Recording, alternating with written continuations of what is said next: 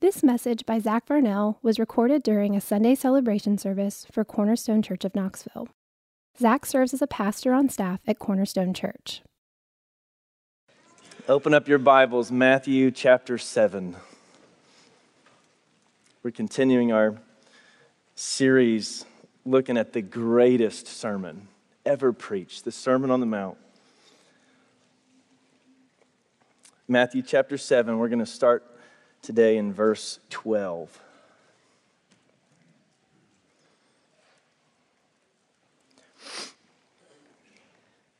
This is the Word of God. These are the words of life we want to look at this morning. Verse 12 So, whatever you wish that others would do to you, do also to them. For this is the law and the prophets. Enter by the narrow gate, for the gate is wide and the way is easy that leads to destruction. And those who enter by it are many. For the gate is narrow and the way is hard that leads to life, and those who find it are few. Beware of false prophets who come to you in sheep's clothing, but inwardly are ravenous wolves. You will recognize them by their fruits. Are grapes gathered from thorn bushes or figs from thistles? So every healthy tree bears good fruit, but the diseased tree bears bad fruit. A healthy tree cannot bear bad fruit, nor can a diseased tree bear good fruit. Every tree that does not bear good fruit is cut down and thrown into the fire. Thus you will recognize them by their fruits. Not everyone who says to me, Lord, Lord, will enter the kingdom of heaven, but the one who does the will of my Father who is in heaven. On that day, many will say to me, Lord, Lord, did we not prophesy in your name and cast out demons in your name and do many mighty works in your name? And then will I declare to them, I never knew you. Depart from me, you workers of lawlessness. These are sobering words. But these instructions, these commands, these warnings from our loving Savior, they are a means of His grace for our endurance. In fact, I think that's the main point today. God will keep you as you follow Him. We're coming to the end of this great sermon, the greatest one ever preached. Jesus has taken us to soaring heights of what life in the kingdom is like, what life is like for those who love Christ, who belong to Him. What an honor it is to be in the kingdom. And as we've studied this, we realized we cannot do these things that He's called us to in our own strength, on our own. We cannot do them apart from His grace. Life in the kingdom is supernatural. And that's his point. That's the work he is accomplishing in us. We are poor in spirit, he is mighty in power. And as he begins his conclusion of this sermon, he's preparing us. He's preparing us for the difficult road that lay ahead, also that we might endure. It's been known as the greatest advertisement ever posted. The way the story goes, it was 1900, and Ernest Shackleton paid for an ad in the London Times newspaper and he was seeking to recruit men to sail with him on his ship, the Endurance, on an expedition to the Antarctic. And this is how it read. This was the advertisement. Men wanted for hazardous journey, low wages, bitter cold, long hours of complete darkness, safe return doubtful, but honor and recognition, an event of success. And apparently, the way the story goes, the response was overwhelming. Well, Jesus, in our text, he's calling us to the greatest expedition ever known to man. The greatest calling. And he's honest. The difficulty is great. The way is narrow. Few will find it.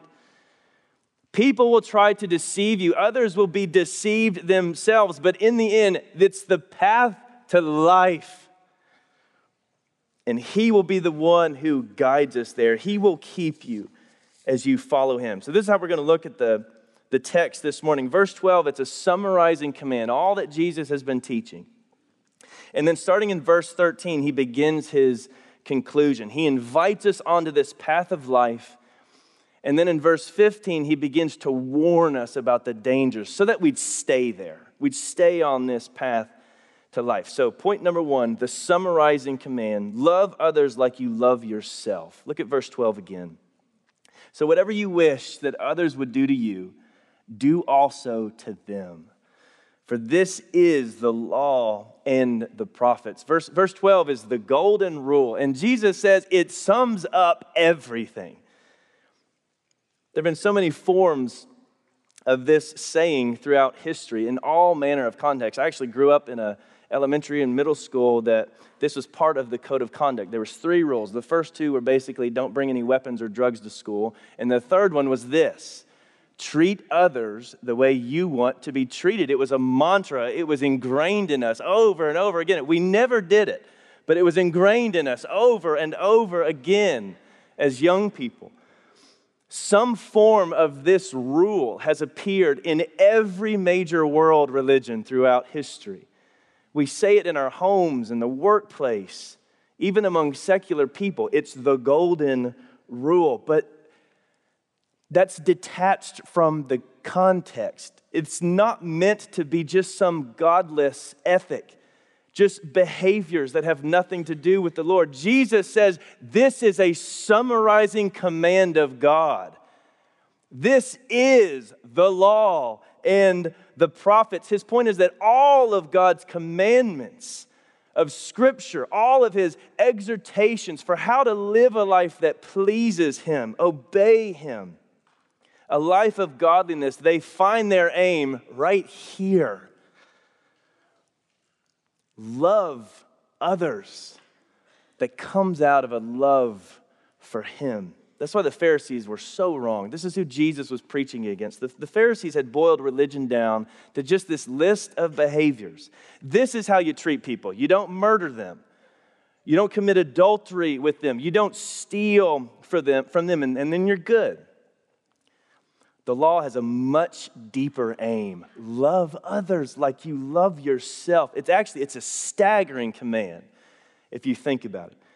This is what it means all the longings that I have for my own personal safety, my own comfort, my own happiness, my own success, my own health, I am now to feel that for you.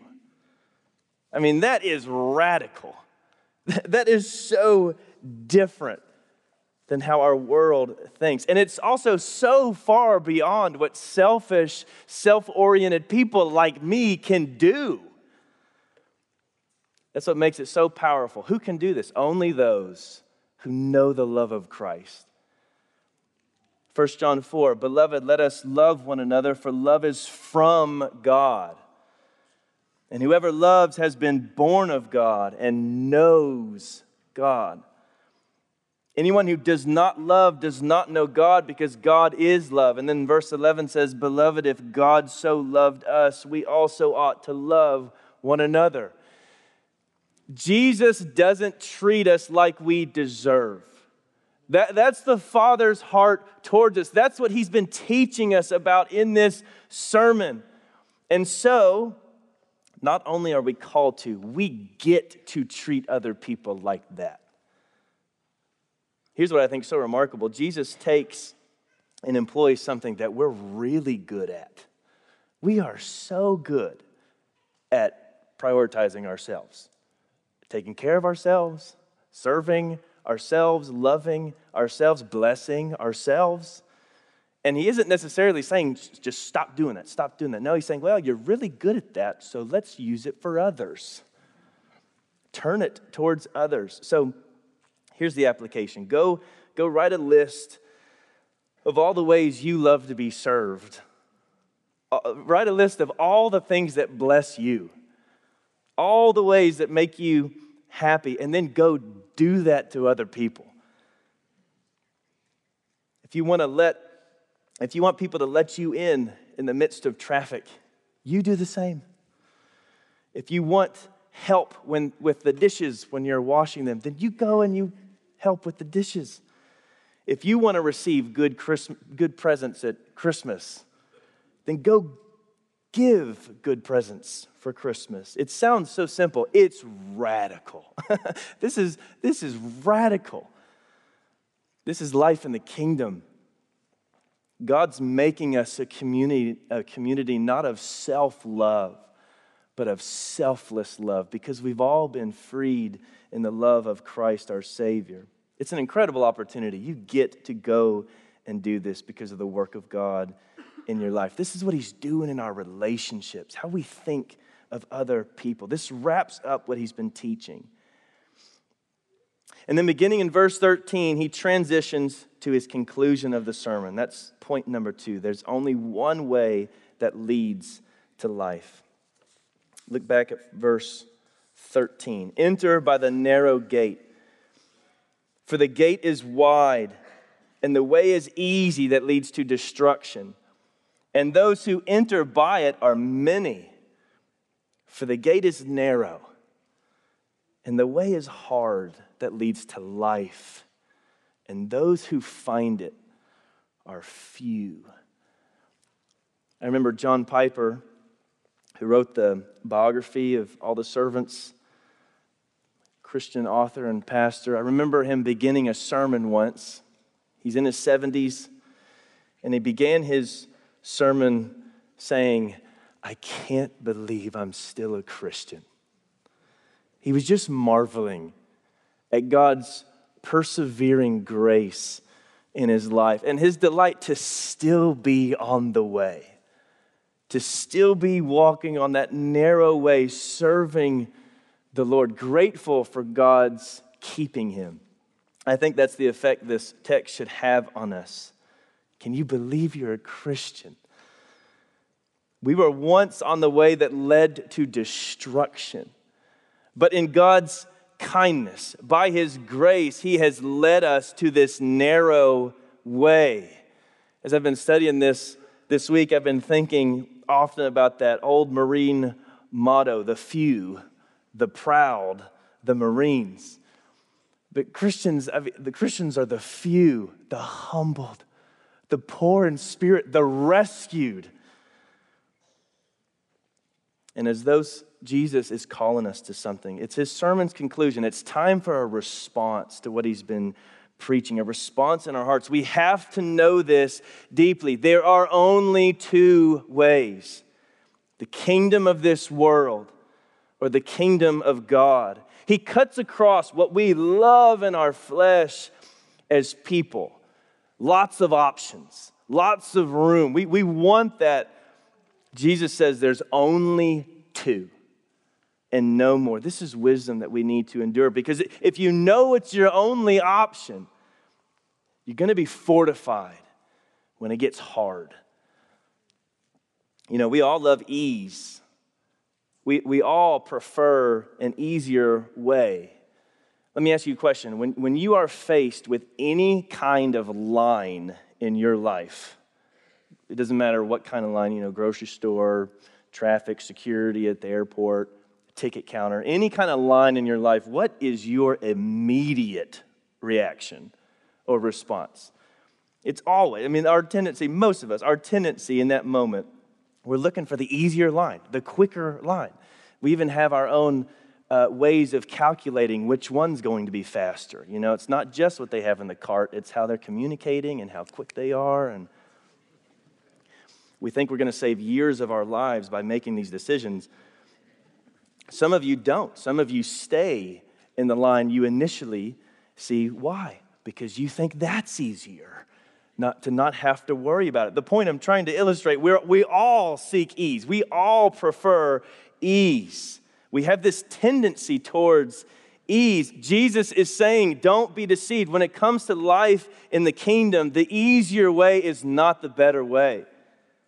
He wants us to endure. The, the easy way, it means broad or spacious or roomy. Commentator John Stott says this there's plenty of room on it for diversity of opinions, laxity of morals. It is the road of tolerance and permissiveness. It has no curbs, no boundaries of either thought or conduct. Travelers on this road follow their own inclinations, that is, the desires of the human heart in its fallenness. That's why the broad road is easy. Remember, Jesus has been preaching against the Pharisees, those who thought you could make it easy. You could make it into the kingdom on your own. Just adhere to this list of rules. They were trying to make it easy. But the way to life is not like that. It's hard, it's narrow. What does Jesus require? Remember? chapter 5, verse 20, he says, I tell you, unless your righteousness exceeds that of the scribes and Pharisees, you will never enter the kingdom of heaven. That's why it's narrow, because your righteousness must be a true righteousness received by faith in Christ. On that broad path, you can take whatever you want your own self made religion, your own self righteousness, your definition of what's true and good. The narrow gate allows for nothing but a self emptying.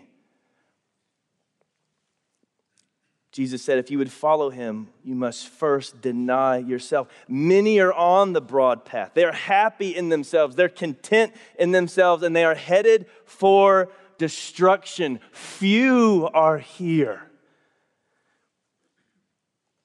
Few have found this path to life, and yet do you hear Christ's invitation? Oh, it's what we celebrated this morning. He came down to give it to us. This is what He came to bring us into. He came to make a way. He has made a way. He says in John 14, He is the way. Few will find it, but in Christ we have. Jesus wants us to endure. He's adjusting our expectations. He's preparing us for the way of the kingdom. It's either one or the other, there's no middle ground. It's either hard or easy. There's no middle way. It's either broad or narrow. There are many or there are few. You're headed either to destruction or to life. One application I think we can pull is Have you found the Christian life to be challenging? Are you wrestling with sin? Is there a fight for faith in your soul? Are you experiencing any persecution, maybe, or conflict with people because of what you believe? Are you having to make difficult decisions, whether big or small, in your life because you want to please the Lord? And it's hard to seek to follow Him in this fallen world. Do you feel different and outcast and separate from the world, dismissed or marginalized? If so, be encouraged Jesus said it would be this way. You're on the narrow road. And fight to stay there. He'll keep you as you follow him. You know, if you're in this room and you're not a Christian, what we can't do is try to make the entrance broader in an effort to serve you because it won't.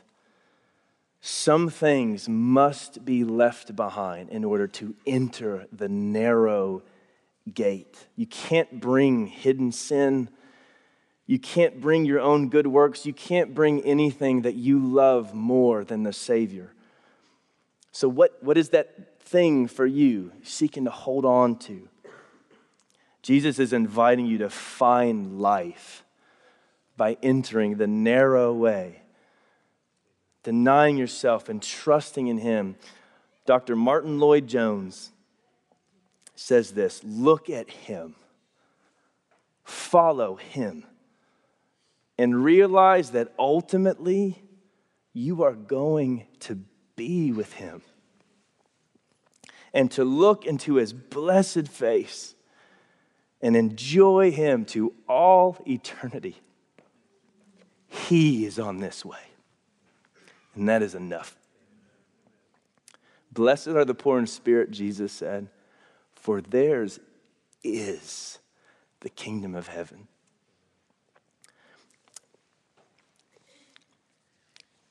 Third point, his warnings are gracious comforts.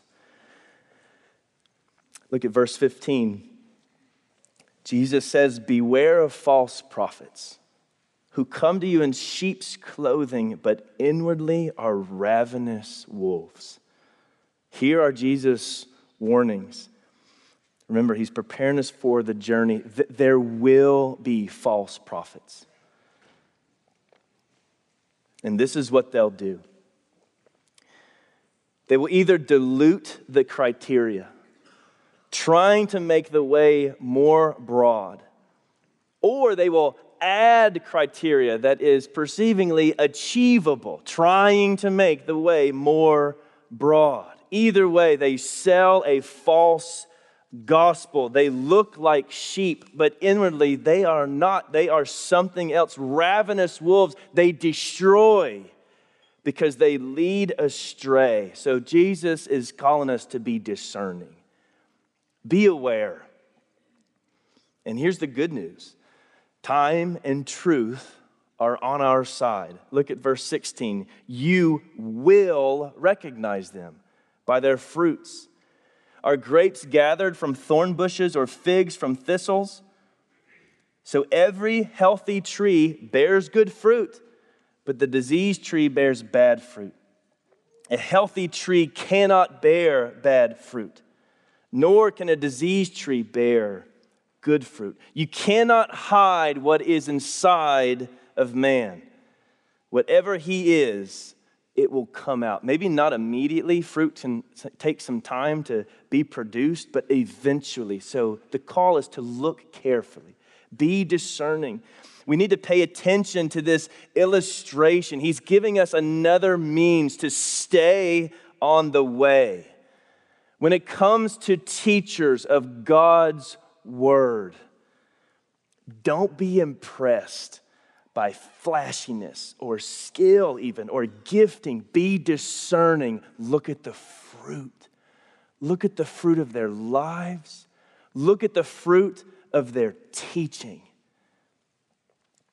Some of you know that I'm a sucker for a good nonstick pan. Well, when Teflon was first developed in the 40s by DuPont.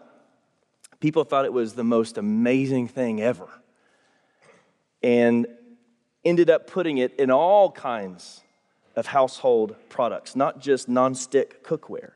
Everyone was excited about Teflon. It was a big deal until it came out that some of the chemicals involved were make, in making it were, were actually harming people and there actually seemed to be a cover up with that. They saw bad fruit, and it caused them to question. They began to look for other alternatives, decided, began to question if they wanted this product everywhere in their homes. Jesus is gracious to warn us. The Christian life, it's a real life. It's not life apart from trouble. It's not a theoretical life, it's in the real world. There is a war out there. It's difficult. There is need for endurance. There is need. We have need for discernment. And that's what Jesus is giving us in this text. False prophets are going to be attractive. They're going to appeal to our desire for ease and our desire for performance. They're going to discourage any kind of serious self examination or calls to repent of sin. They're not going to speak biblically about sin. They're going to avoid the reality of a coming judgment. And they will lead astray. Not so with true prophets.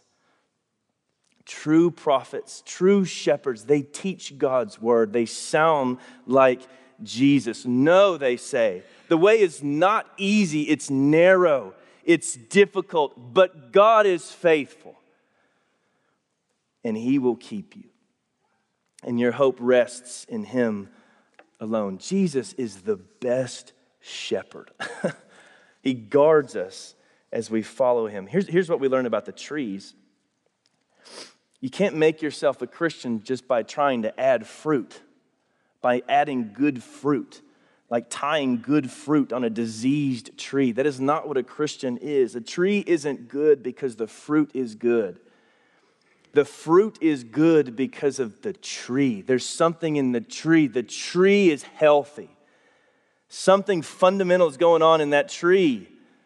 The same is true with a Christian. Not that a Christian never sins, the point is that in an ongoing way, a healthy tree bears good fruit. That's true with a Christian. You have been born again, you have been made new. You will bear fruits of the Spirit. Your life will be characterized by bearing fruit.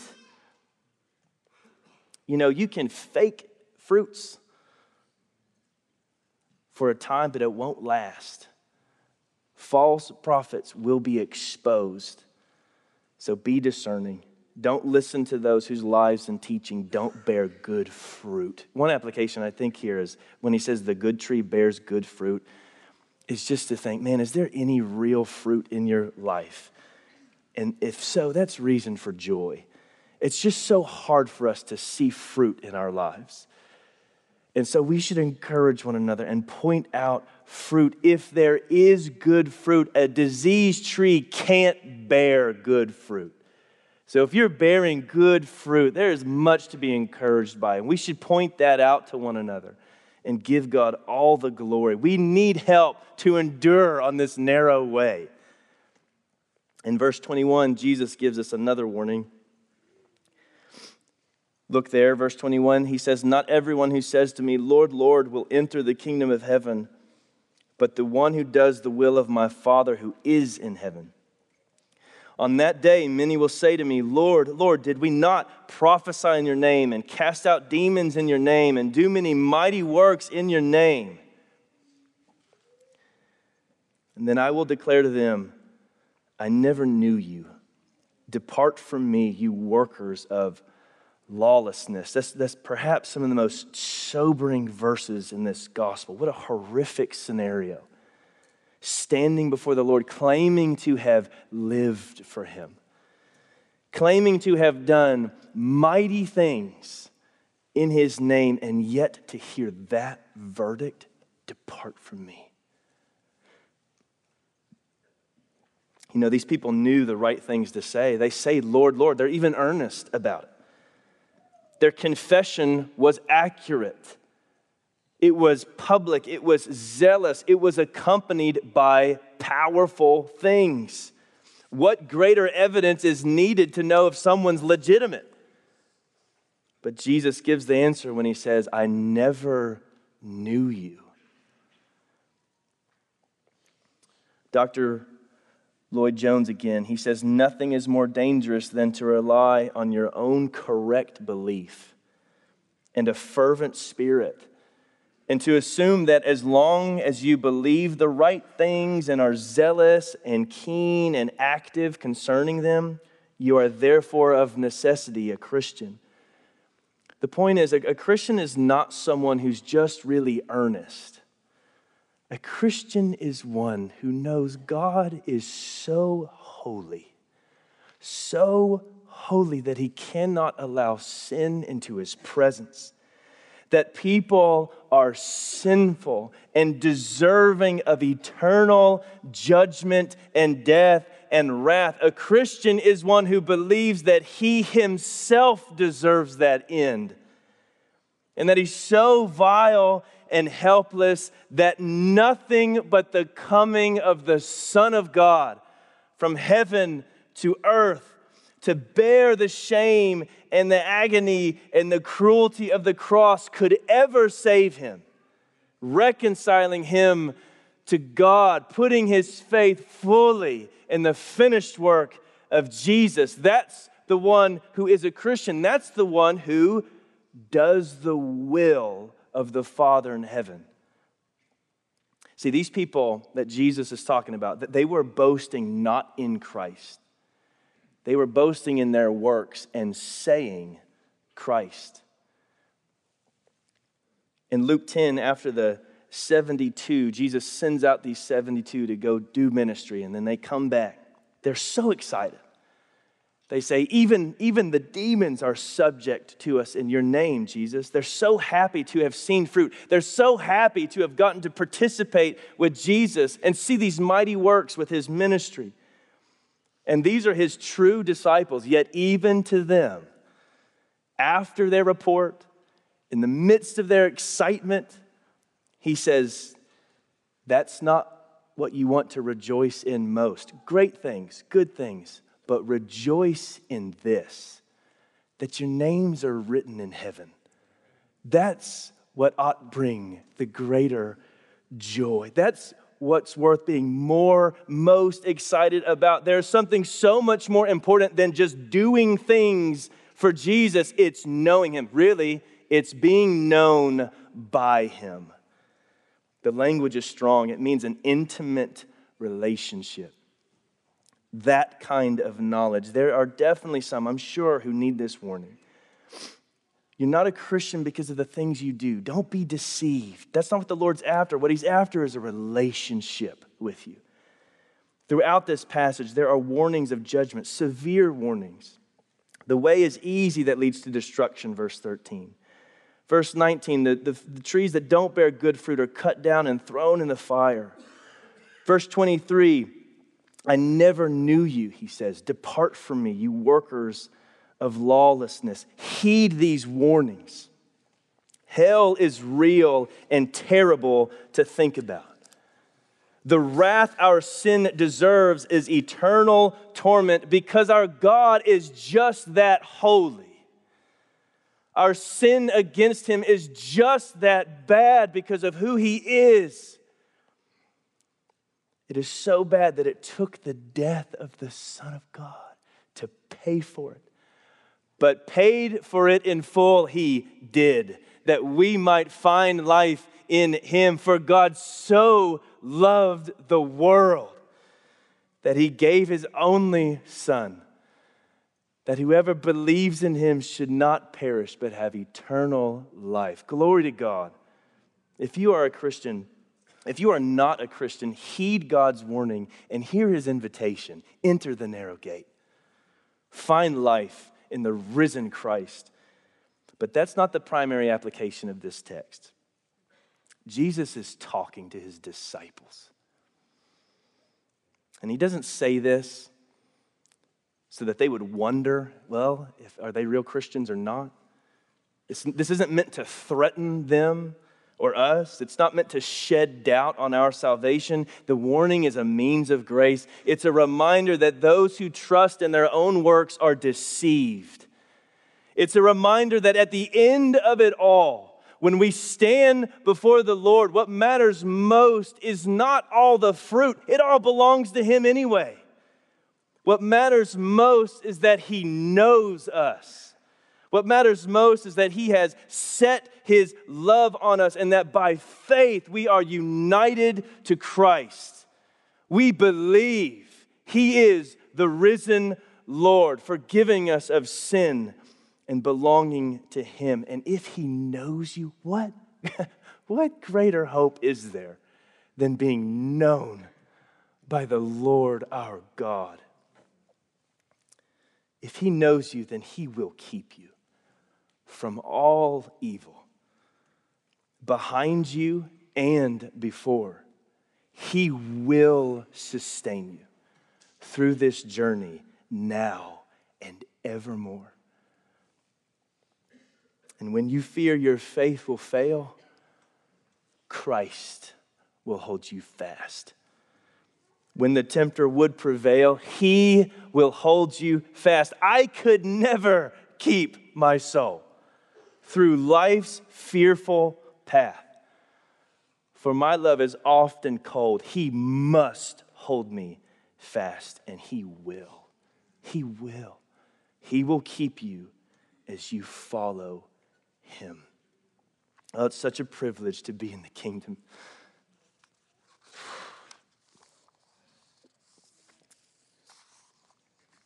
Such a privilege to know the Lord, to be able to love people like He calls us to, to be able to follow Him, to endure. Jesus is so gracious to give us this instruction and these warnings that we would remain with Him. John 10, we'll end with this. Jesus says, I'm the good shepherd. I know my own, and my own know me. Just as the Father knows me, and I know the Father, and I lay down my life for the sheep. Yes, He has. He will keep you as you follow Him, and may He give us grace to always follow Him. Let's pray. Lord, we pray for that. We ask in Jesus' name that you would enable us to endure the life of faith. Oh, Lord, keep us. Help us as we follow you. Thank you so much, Lord, for your gracious word, your words of life. Where else are we going to go? You have the words of eternal life. We pray you would plant these words deep in our hearts. You cause us to endure and to marvel, to be those who love you and trust you, and to bank ourselves fully on you and your promises. Thank you for your faithfulness. Thank you for your goodness.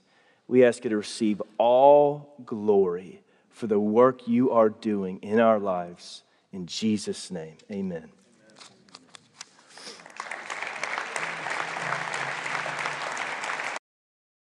You've been listening to a message given by Zach Varnell during a Sunday celebration service at Cornerstone Church of Knoxville.